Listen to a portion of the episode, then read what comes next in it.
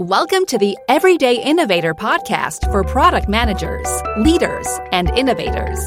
Your host is Chad McAllister, helping you become a product master. Listen and get ready for higher performance, for the doctor is in. Hi, this is Chad, and this is where product leaders and managers make their move to product masters, learning practical knowledge that leads to more influence and confidence so you'll create those products that customers actually love. Now, figuring out what your customer wants and needs from your product or service, that's really the heart of product management. And that is the beginning of how we create products that customers love, knowing that. Also, there are tools to help us do that, thankfully. And in this discussion, you're going to learn about a tool that's been available now for a couple years, but I actually rarely find it being used by product leaders and managers. I'm sure some of you are, but I think more of us could be using it. It's called the Value Proposition Canvas. We explored the concept of value proposition back in episode 123 with Alex Osterwalder. Now we talk with his co founder, Alan Smith. Together, they started Strategyzer, which may be best known for their award winning books, Business Model Generation and Value Proposition Design, and the related training that they do. Alan is a multi talented designer and UX professional. He loves building tools to help drive strategy and innovation in organizations which makes him the perfect person to be talking with us, the everyday innovators, because he can help us know how to drive innovation in our organizations and help us with tools to make those products that customers love. The value proposition canvas consists of two sides there's the customer segment profile and the value map, and each one of those contains three components. And in the discussion, Alan will share all the details, but a graphic of the canvas would be helpful for you. And I've included one of those in the show notes. That's where I summarize all of the key points, and you'll find that canvas there too. Just go to theeverydayinnovator.com slash 215. That's where the canvas and the show notes are. I think you're going to love this discussion. Alan, thanks so much for joining the Everyday Innovators.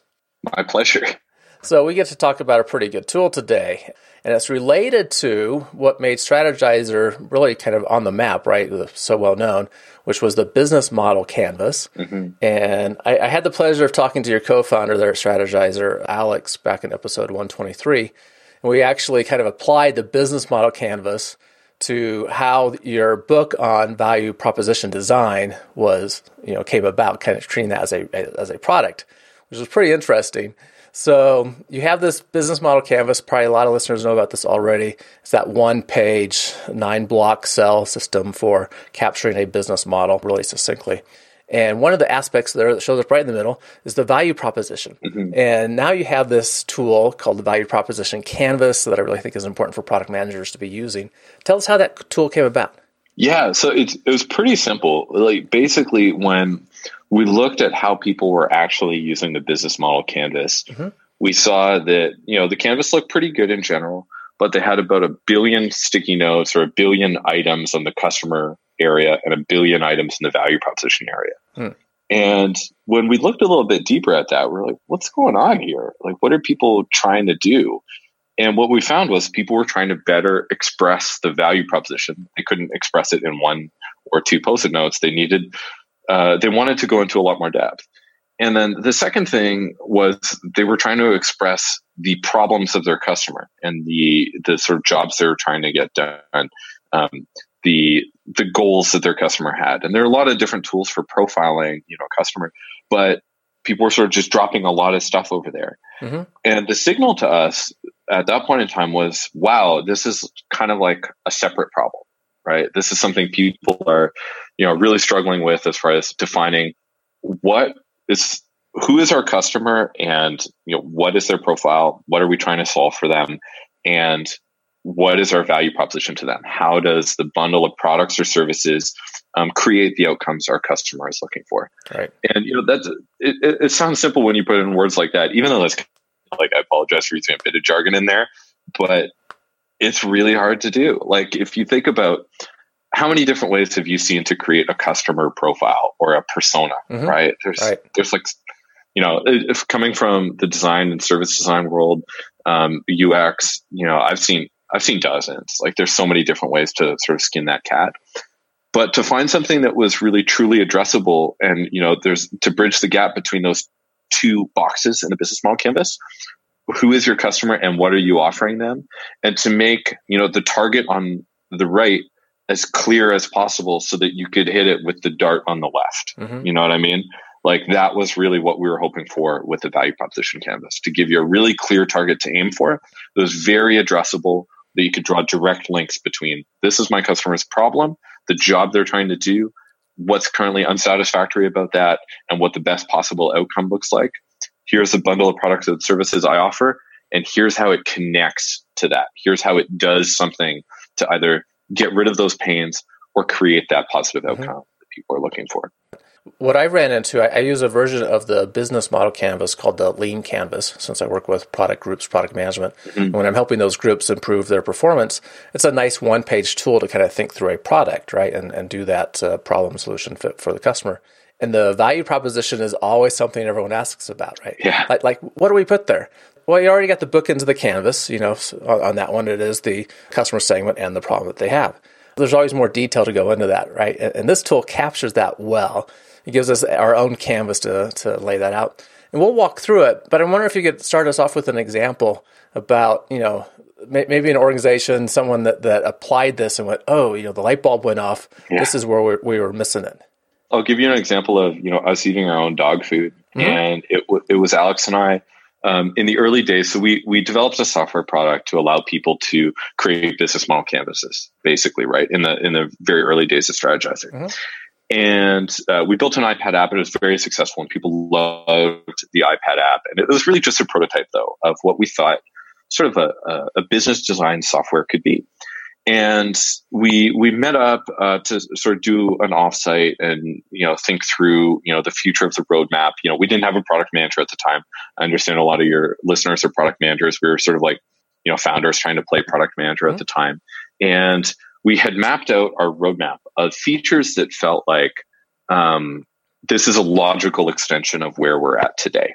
Um, and if I showed you the roadmap and I showed you where the product was, you know, if you weren't a product manager um, and or you weren't an extremely customer centric person, uh, you might look at it and say like, yeah, looks pretty good. I could get excited about these. You know, there's the clear line from you know where this is to like you know version two is it's it's this but better, right? And then what we did was we we were just sort of in the early stages of developing the value proposition canvas at the time, and we mapped out you know what our customers' jobs, pains, and gains were. You know, like sort of remember the the the value proposition canvas is really like a zoom in tool. Like it allows you to yeah. zoom in to the value proposition and sort of like fill out subcomponents of it. As does it allow you to zoom into the customer profile and fill out subcomponents? So we zoomed in uh, to the customer profile. We zoomed in to the value proposition, and what we saw was very few of the features we were actually thinking about building had any capability to actually produce the, the positive outcomes, the gains the customer was looking for, or really truly nullified any of their pains. Hmm. And it would have been, you know, nine months to a year worth of development, maybe a million dollar roadmap. Mm-hmm. And in that one meeting of, I don't know, probably like 60 minutes of creating that, that canvas, we realized that the entire roadmap that we had built, that again, if I showed it to you, you would say that this is very um, logical, was pretty much garbage and created no customer value. And we yeah. scrapped it uh, entirely at that point in time. So it's a bit of a cheap answer to say, you know, it's not it's not a customer, you know, who used it or anything like that. But it almost made the biggest impact to me personally, and yeah. that was the time that showed me that wow, this thing is really valuable. Mm-hmm. Uh, it it helped us completely adjust course towards aiming at the customer. You know, really being clear about not just what we're excited about as people who build stuff, because that's really easy, right? Like it's people who build stuff get excited about building stuff and building on top of the stuff that they've already built. And that's not always in the best interest of the customer. And that's what right. I learned, you know, that day on the St. Peter's Insel. We are in a sort of island in Switzerland, believe it or not. Mm-hmm. Nice. I'm sure it's a good place to be. What I love about that story is you ate your own dog food, right? You, you put it into practice yourself, this tool, learn that there are some big holes, which tells us that it's a good tool for validating do we have the right fit? This deeper understanding of the, of the customer, are we actually solving their problems in a way that's going to create value for them or not? And that fit is what almost every organization struggles on is let's not rush too quickly into building something before we've actually validated that we're going to be building the right thing for them. You know, to build on that, I don't want to say the value proposition canvas is going to help you validate in one session like it did for us. Mm-hmm. It was able to help us invalidate in one section, uh, in one session, but it couldn't help us validate. Mm-hmm. So in that one session, we were able to see that there was no clear conceptual fit. Like we couldn't even draw a straight line when asked from here to here. Now, let's say we could have, right? We could draw a straight line. Well, we're not the customer, so we don't know if that straight line is real. You know what I mean? So that would right. be the true task of validation that is sort of, that's when you start to stack um, the value proposition canvas and the business model canvas. Those are activities that can first serve as a design activity to codify where we believe our idea is today. Like we think we're here. Um, now let's check to see if we were right. And mm-hmm. it gives us this shared language to sort of peg and you know pin down the idea um, as it is today before we go further in developing it it's pinned down enough that we can actually go further in testing it and validating it through you know more traditional methods of you know customer research and uh, all of the other validation tools around lean. Yeah it will make the assumptions clear and visible and now i'll tell you what you need to find out more about. Exactly. To your point exactly about you know making the assumptions clear having those assumptions inside of a single customer inside of you know a larger value proposition how this product connects to them inside of the business model having that sort of those different layers mm-hmm. of uh, what is the business or product or service idea we're working on very very clear and concrete is something that very few people actually have and trying to validate something that's not pinned down good luck right like right. it's a moving target you know it's easy to it's easy to shift around and, and it, you know say like oh that's not actually what i meant of course we were right all along when the customer hated this idea no, it wasn't my real idea it's like no no put it on paper get it clear make the assumptions explicit mm-hmm. and now we can make progress better even though it may hurt a little bit more along the way let's talk through these components and, and, so we can put this into practice some. And I'll include a graphic of the tool in the show notes too. Those will be at the everydayinnovator.com slash 215. And this canvas has two big parts, right? So the business model canvas has the nine blocks. It has kind of the, the two big parts with uh, pieces inside of them. And that's the customer segment profile and the value map. And typically, when I see this used, we start with the customer profile. Can you just walk us through what is what's the elements of that customer profile? Yeah, so we broke it down to three things, and we really built on the work of Tony Ulwick, Bob Moesta, mm-hmm. Clay Christensen, some really, really really smart dudes and just incredible conceptual thinkers who came up with the jobs to be done model, which has been, you know, made much more popular recently. Um, I think, you know, probably a lot of your listeners are familiar with it. Yeah. Were you familiar with it before the value proposition canvas? Um, yeah, I was. I, I, know Tony, and he's been on the podcast a couple times too, sharing jobs to be done in that framework. Yeah, excellent. So uh, we what we tried to do was we tried to sort of start with the jobs to be done framework because we thought it was just so powerful. Mm-hmm. Um, and what we wanted to do was try to make it a little bit more actionable. And so to say, okay, well, these are the things that people want done. What generally tends to go wrong, or what uh, are the risks associated with getting this done, or what are current solutions not currently producing satisfactory results on, right? And so we call those the pains. So you know when you're trying to X and Y happens, right? Like you know, and it's like that's the that's the sort of like you know negative side of the story. Mm-hmm. But what you so that's the customer job and then the pains is the you know and then why happens right or you know you don't you hate it when you know your email service does whatever and that's a pain with an existing software but then sometimes it's you know more of a pain with the idea of just the job you know when you say something you you wish you hadn't have said you know something like that well then okay well that's a pain you know that we've sort of you know identified with the job of communication right mm-hmm. um, and then there's the gains, which is like, well, what's the best outcome? Well, you're very clearly understood, or you say exactly what you want to say, or you sound smart, right? You know, there's these sort of different jobs of the jobs are, and there's different, let's be fair, we will accommodate either way that you like to look at jobs. There's kind of two. There's this idea that, you know, jobs are very large sort of customer stories versus jobs almost as activities and stories. Um, Tony Ulwick falls more on that side of you know tasks and breaking down um, things into tasks. Mm-hmm. We're fine with that, and we're also fine with the more Clay Christensen side of thing, which is a job is something that's you know larger um, and feels bigger and is an unsatisfied narrative almost in the in the customer's life that they're working on. Either one you can list as a job in the value proposition canvas, and then mapping the, the pains, like I said, undesirable outcomes, risks, or issues with the current solution as well as the gains. What are the positive outcomes? One might say benefits, you know, that they're looking for. Um, or best case scenario. When the job goes well this you know happens. So that's really those three things jobs pains and gains. And okay. we tried to keep it very simple and very actionable. If you can list those things start with the jobs. It's usually easiest to, to then list the pains and then get to the gains afterwards. I'm interrupting the interview to share something really important We'll get back to the discussion in just a minute, but I want you to know about an extraordinary system called the Rapid Product Mastery, or RPM experience. In just nine weeks, you can have a higher performing product team, meeting only 75 minutes a week with no travel required. One product leader, after trying all the typical training workshops, turned to the RPM experience to get real change for his team. He said that this is the only training that provides an integrated product management perspective. It did exactly what I needed it to do.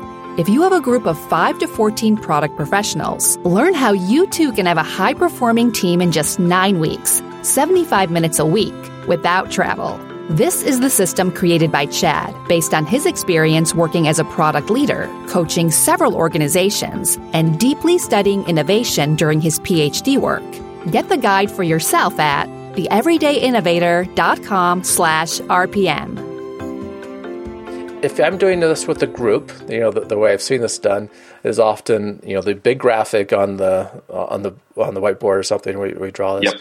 and then we take our post-it notes out and we scribble all, all of the post-it notes out, and we start stacking up. Okay, what's the jobs that this customer wants to get done? Once we have a clear, you know, we have a clear target segment in mind. Okay, what's their job they want to get done? What are some pains associated with that? What are some gains associated with that? Tell us what's a good collaborative way to use that tool. Is that the best way to use it is if you have some customer interviews already. So if you've if if you've already if I understand a lot of your listeners are product managers. So if you have a lot of customer interviews on hand, mm-hmm. um, you know something you can do is have your team go through a bunch of existing customer interviews and just highlight, you know, what sounds kind of like a job. What's something they're trying to get done when they're complaining about the solution or they're saying something they're worried about or they're listing something that never tends to happen for them you know those might be pains. And so just highlighting those things in like say yellow for you know jobs red for pains and green for gains. Okay. going through like a bunch of google docs or whatever it is right? That's the best case scenario. If you have it in the words of the customer to start with you know just a bunch of interviews um, that are more discovery oriented mm-hmm. you know like that's the best kind. Um, if not, get people uh, in your company to sort of try to do the same thing in person and talk about okay well what are our customers telling us they're really trying to accomplish? What are the things they're trying to get done inside of their organization? And just focus on jobs and don't don't worry about um, you know cutting people off or talking too much or putting up too many jobs. Put them all up you know put up everything that everyone says. And then start to cluster you know like classic affinity mapping and say okay well you know these two are actually kind of the same thing, right? Yeah, yeah, they're kind of the same. And then, okay, well, is there a better title for these two? You know, it's one thing. Okay, do that, right? And then if you can go one step further and actually say, well, which ones of these actually matter the most to people in terms of the jobs? Which are the jobs that matter versus which are the jobs that are like, yeah, you know, that's some, that's one of their problems, but you know, if if that didn't get solved, it would be, you know, a two percent difference in terms of final performance, you mm-hmm. know, for them, whatever it is. And to just kind of stack rank, like, is this more important or is this more important? To get a sense of what are the most important problems or, you know, we're, we're going to say jobs a million times in this podcast. So apologies to everyone who is tired of hearing the JTBD jobs to be done, um, you know, wording too much, but it won't hurt us. You know, if, they, they, hopefully it won't. Um, just getting that sense of stack ranking of these mm-hmm. are the, the jobs that are very high priority to people and these are the ones that are lower priority because in a collaborative environment you'll list them and they're all real don't try to categorize them all at the same time okay. uh, or prioritize them at the same time it doesn't matter right um, some people and you know we uh, offer the option of uh, collaboratively mapping jobs pains or gains or, sorry not jobs pains or gains functional um, social or emotional jobs, which are different types of jobs. Hmm. Um, we allow people to to do that, and that's a good way. If people feel stuck, it'd be like, okay, well, what do they really need to get done? What are they trying to get done to make themselves feel better? Right. And what are they trying to get done in relation to the other people on their team? Right, and that can help. Yeah, that kind of explores the internal external problem dimension, right? It's like I have this external problem I need, but internally I'm feeling a certain way about that. It either makes me feel better or it makes me feel worse, right? There, there's something going on. Exactly. And the external problem is sort of two sides. One is, you know, external socially or mm-hmm. external functionally. Right. Right. This is just something that has to happen versus this something this is something that's happening in regards to other people. Or, you know, it, it maybe actually doesn't even have anything to do with the function. It's just, you know, mine and Chad's relationship that is being affected here, right? Right. Um, jobs can relate to that. It's a good system. I appreciate that tip to kind of help break it out that way. I'm sure you know the milkshake uh, video from Clay Christensen. Yeah, and we show that everywhere. And you know, it, it, if if you listen to that video again, like if your users haven't, um, or sorry, listeners haven't listened to it, I love that video so much, man. The first time I saw it, and when I was first introduced to jobs as a concept, I was like, "This is the biggest thing I've learned all year," mm-hmm. and it was like December. You know what I mean? Like it was like it, this was a big deal. I, I was completely blown away. And if you listen to when he's talking about that, the jobs to be done is great but what he's actually speaking about is pains and gains. Absolutely. And right? that's so, why I brought it up because I thought for people who have it, if you want to hear a good example of applying this framework where you can kind of think through it on your own, just uh, go to YouTube and look for Clay Christensen milkshake and you'll find it. But yeah, go ahead. Tell us about the pains and gains. Then when you talk about the job, so, you know, he talks about the job of, uh, in, in that video, and we'll give people a bit of a preview here, the idea that, you know, the job that the milkshake is, is there to do um, in the context of people who buy these from fast food restaurants is to fill them up before their meeting at 1030 or so they're not too hungry by their meeting at 1030 right? As well as you know something to do while they're uh, on the commute. Right. And he talks about the other competitors that were helping to do that job before. So while the milkshake is one solution or value proposition there's other solutions like a banana or snickers bar donut um, what's the other stuff they mentioned? Do you remember? The, the donut stands out for me because he talks about you know bagel. Yeah, what, what's some of the gains of the milkshake? It's easy. It's not a mess. Whereas the donut doesn't isn't lasting and it gets all over your pants. Yeah, so that's a pain associated with. Okay, I, I've got a donut. It's sticky. Eating this in the car, I've got sticky fingers driving. There's currently an issue with this solution mm-hmm. while I'm applying it to do this job. And so, to that customer in that situation, um, there's some pain associated there. So that's pain associated with the solution, but let's also be clear that there's pain that's just associated with the job. Right. Right. So that would be pain that's like, well, if I don't eat anything, uh, like I have no time because my kids or whatever are, you know, busy in the morning or I have to get up so early to get on the first train or whatever it is. Um, I I, am going to get hungry by uh, you know 10:30, and I'm going to be angry because I didn't have a chance to eat. Right. That's agnostic of any of the solutions. Right. Mm-hmm. Uh, once I start to have solutions, those different solutions or value propositions are either you know killing pains, maybe creating pains right. uh, in some cases, like the donut is. Right. I didn't have dirty fingers before I got in the car, but the donut does potentially create that pains. Right. Yep. So the pains and gains are sort of the again, positive and negative outcomes um, or risks associated uh, with a particular solution and the job uh, that that solution was for. So that's uh, the customer profile side of the uh, value proposition canvas, the customer job pain and gain. And now we move over to the other side of the value canvas, the value map itself. Talk us through those parts. There's three parts. There's really the basically the the products and services the which is the the bundle of stuff that you're offering mm-hmm. you know, like what do you really offer? Um, and you can get as granular as you want. You get down to the feature level. Um, like we did when um, we were on the island in the lake in switzerland and we were figuring out features for the roadmap. How do these features kill uh, some sort of pain or create some sort of gain? And so there's the fun, the features um, products and services and then the pain relievers and gain creators this is the hardest part to understand. Everybody can list, you know, features uh, or uh, the products and services. I don't need to explain that very much. It's literally just if you were to take the spec sheet of a computer and list out the spec sheet of it has 16 gigabytes of RAM and it has this, this, this, and this. um, that would be it, right? I don't know what computer has you know, 16 gigabytes of RAM right now, but you know, this, I feel like it's going to be weirdly dated, either you know, in, in some way. Um, this idea that there's a spec sheet, what does that matter, right? Like, who cares? Like, what is this doing for me? What is what does that specific feature do or allow me to do that creates a, an outcome I'm looking for, mm-hmm. or uh, kills a pain that I'm currently experiencing, right? So it's in a way a very highly simplified version of the value proposition canvas is kind of like verb your noun. So on the left, hmm. the verbs are the components of the value proposition and the noun is the problem, you know, that I'm having today.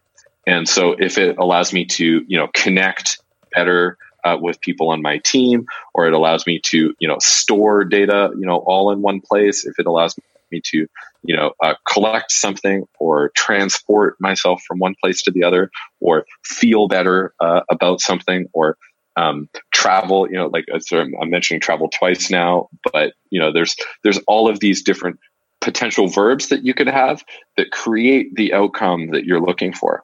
So if you can tie a clear connection between what is the feature? And then the pain reliever gain creator is literally just look at the stuff on on in, in the target of the customer profile and say, well, this feature, what does it do or allow the customer to do in a verb format that creates um, one of these gains or kills one of these pains? And if you can do that, you've listed a gain creator or pain reliever. Excellent. So the three parts on this side of the so the value map is the product and services. And then for that, what's how does the, that product, and we can break it down into the specific features, how does that relieve pain and how does it create gain? As you're talking through that, recently been having more conversations about uh, MVP. Medium and large organizations are still getting their hands around. How, how can we just do validated learning? How, how can we understand if we should move down a path or not quicker without making big investments? Minimum viable product, or I, I often talked about in terms of the minimal viable experiments that we might do, how that can help us and this this connecting, you know, kind of the example you shared before of, you know, to, are we going down the right path with this software product that we want to build to help support the canvas? When you look at each of the features, if you can identify clearly pain versus gain, that might help you slash through the ones that don't really need to be part of an MVP. It, it's absolutely stunning. It, it, you'll see this as soon as you try to apply it you know you'll have ideas that feel so natural you know and this is what's weird about it. You'll have these ideas that feel so natural and so um, right. Mm-hmm. you know you're just you're right. You know when you're right? You're right. It feels and good. yep.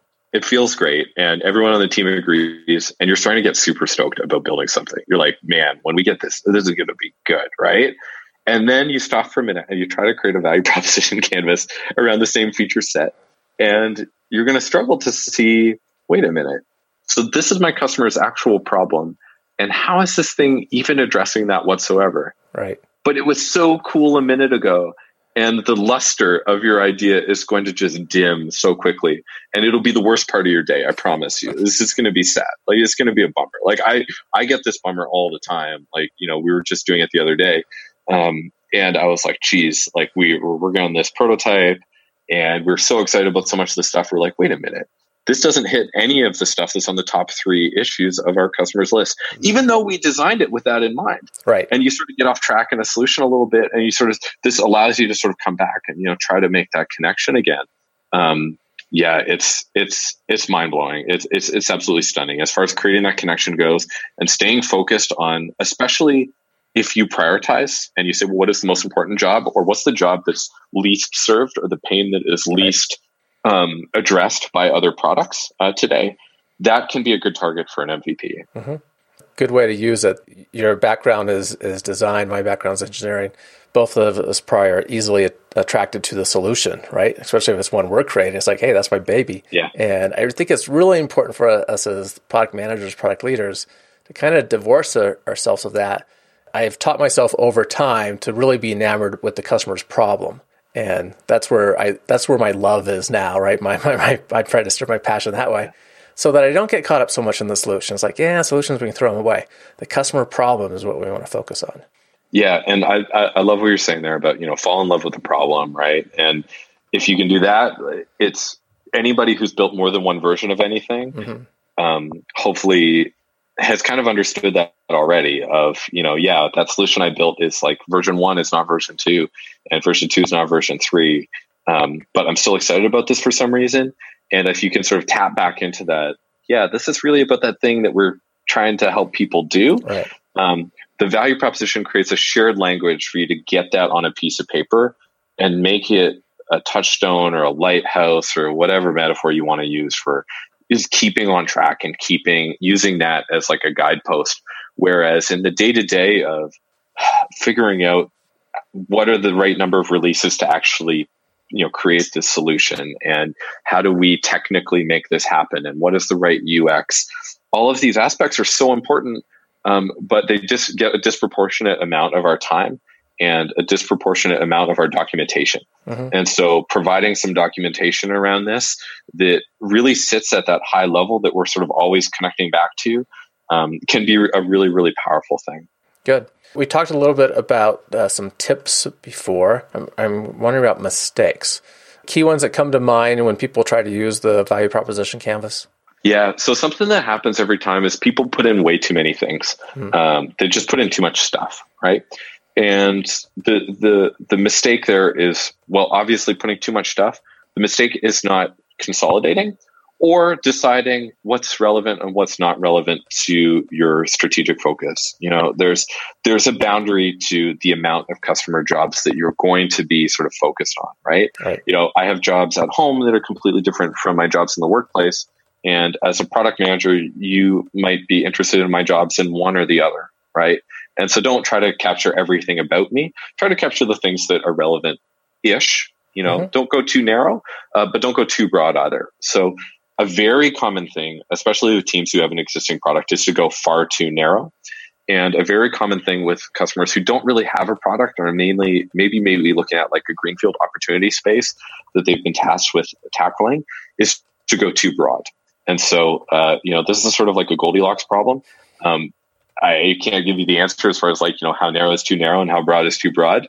But if you if you find yourself with too many jobs, you know, uh, on the list or too many that feel very similar, too many jobs on the list, you're probably going too broad. If they're too disparate, you're probably going too broad. If they're all feel very similar, um, very very similar, maybe you're going too narrow and you need to go a little bit broad.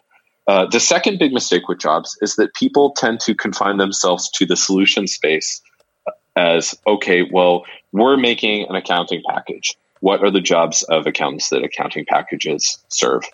Um, that's great. Go a little bit broader in that case. Um, you want to get all those basic ones, but you want to go a little bit broader mm-hmm. just to understand the space a little bit more. And is there, um, you know, workflow on either side that you might benefit from sort of connecting to some of the traditional stuff um, and, and, solving a couple of those jobs at once to sort of expanding the workflow, yeah. right? Um, that can be something that's very, very uh, valuable um, as far as going a little bit broader and finding the opportunity that other people are missing within the traditional vertical that you happen to be working in. Right. Um, so those are two really common mistakes on that side. The other common mistake um, is in value proposition. Uh, sorry, on the value map side, on the value proposition side, is not making a specific value proposition for each segment. So you make one product and you're thinking it's going to sell to like three different groups of people. Um, actually map out each one of their customer profiles and actually map out a different value map for each mm-hmm. one of them. Even if it's going to be, you know, 90% the same software, but just three different plans, um, at each scenario, you know, if there's sort of like a small, medium, or large plan, what is the value that's being added? Like, what's the job being done for that enterprise customer, right? That's maybe not being done for that prosumer customer um, on the lower end. Um, or if uh, you're working with uh, a, a larger customer who maybe has two buyers internally, you know, or two people who need to sign on to something understand what your value proposition is to each one of them, right? right? Maybe not just to the end user, but also to the buyer.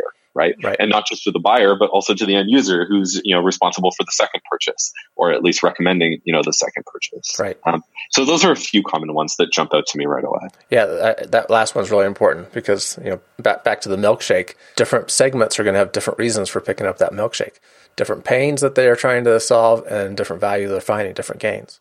Well, in the end, it may end up being, you know, one product. It may just be this new milkshake. Sure. Um, at least you know what components of that product are doing for each one, and that's so useful in a marketing scenario, right? So when it comes to, okay, we built pretty much the same product and we're hoping to sell it to more than one Mhm. segment. Um, well, what aspects of the product introduce, uh, or sorry, what aspects of the product attract different customer segments? And even if they're available to both segments, you know, customer segment A and customer segment B are buying exactly the same thing, um, there's a reason why each one of them is buying it. And when it comes to marketing, that's different. Um, something I heard recently was that you know you you market to jobs, but you sell products. Hmm. And I thought that that was interesting. I'm still trying to wrap my head around that personally, but it might be something that helps your customers or uh, sorry, your listeners. Um, and I get it completely because you know you want to talk about you know think about any great sale. It always starts with getting the getting the the the customer to understand that you understand their problem, right? That this and getting them to understand their own problem, feel the pain, right? Right. You know, if I have a strong toothache, you know, I'm going to go hire a dentist. Whereas if like I feel kind of okay, like my teeth are roughly fine-ish, maybe they're looking a little brown from all the espresso I've been drinking this morning, but you know, so there's not a huge pain to get to the dentist. There's a gap, but if you can help me understand the pain that I'm feeling, you know, I, there's much more tension for a sale. There's much more tension for me to seek a solution, and so really understanding that pain and mapping that so that sales understands it, product understands it, marketing understands it, and having one map that you can all refer to and speak the, sh- the same shared language, um, that can be incredibly powerful. And then also being really clear about, well, what does our solution actually do here? So, yeah, sure, we can speak their language as far as the pain, but how does our solution help?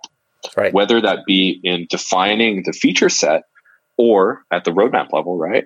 And you know, checking off to make sure that it actually works, or in the marketing and sales you know scenario where you actually need to talk about, well, okay, well, how is this going to make my toothache go away, Mhm. right? Yeah, how does it solve the problem, the, the job that you hired the product for?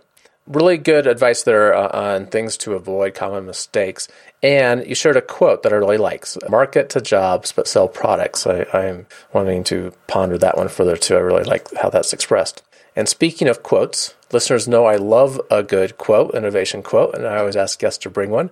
You shared one already, but I'm going to ask if you have another one for us too. Yeah, I do. And you know, I always I always ask um oftentimes like, you know, if I'm just, you know, having dinner with someone new or or you know, just chatting with someone and they seem like they're a pretty insightful character uh, to get at the idea of like what's your favorite quote without asking them directly i would say you know Hmm. if you had to get a tattoo and it had to be words you know what would it say? You know some advice or something like that what would it say? And um, I, I think tim ferriss has a version of this. It's like what's your billboard you know statement? And for me you know one that comes up and i got this from you know a colleague of mine wayne chamberlain when he shared this with me it just resonated so deeply and I feel like if I had it tattooed on my forearm, you know, probably like four or five times a day, I would look down at it and just nod and be like, Hmm. yep, it's happening again. And the quote is um, most problems are people problems.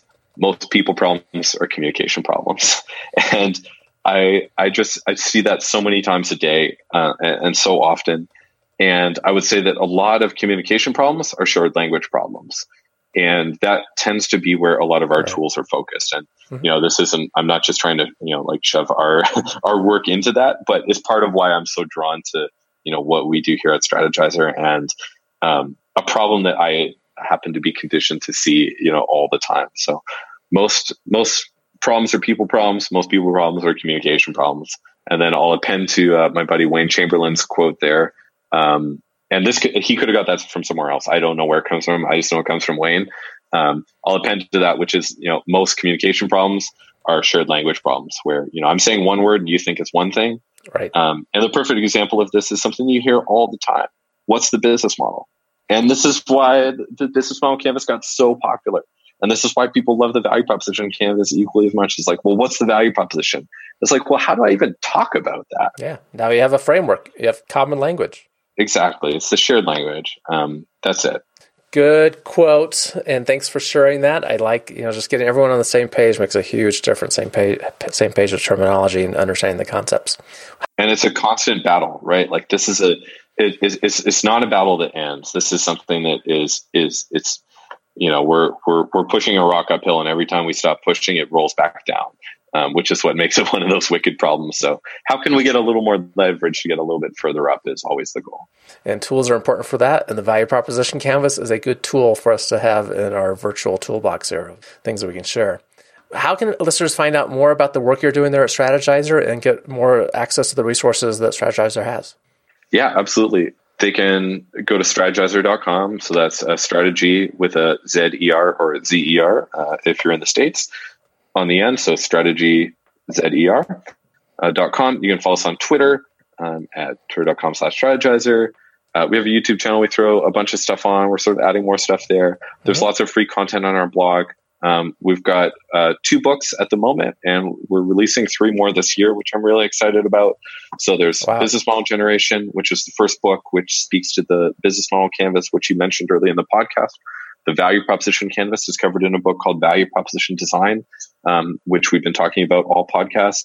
Um, we have about 30 ish, you know, free PDFs, checklists, resources, best practice, um, instructional guides and stuff that are free um, at strategyzer.com if people are interested in those things. A couple of online courses and training for large organizations um, and software that actually helps people execute all this stuff. So uh, basically, strategyzer.com will help you find all of that other stuff. Excellent. And the non paid endorsement here for me, and for listeners, there's never any compensation for anyone that's a guest on this show, just so you know. uh, either way, I have found the resources on your YouTube channel to be really good for understanding the concepts and the tools. The two books, I'm really excited. You just said there's three coming. The two books already, I have both of them on the business model canvas and the value prop. They're just beautiful products in themselves anyone that wants to understand deeper, the books are wonderful and they're great product examples. They're just they're they truly are work of arts, which you don't say about a book very much. Very well done. And I also have gone through the two online courses. You guys do a good job of putting together information. Those courses were quite valuable to understand these tools at a deeper level. I appreciate the resources. Chad, my head's not going to fit out the door of the meeting room. Uh, uh, it warms my heart to hear you say all that. It's really kind, sir. Thank you very much. My pleasure. Thanks so much for your time, Alan. Thank you, sir. Thanks again for listening to The Everyday Innovator. This is where product leaders and managers make their move to product masters, learning practical knowledge that leads to more influence and confidence so you'll create products that customers love. Find the written notes of the discussion with Alan at theeverydayinnovator.com slash 215. Keep innovating. Thank you for listening to The Everyday Innovator, which teaches product managers to become product masters. For more resources, please visit theeverydayinnovator.com.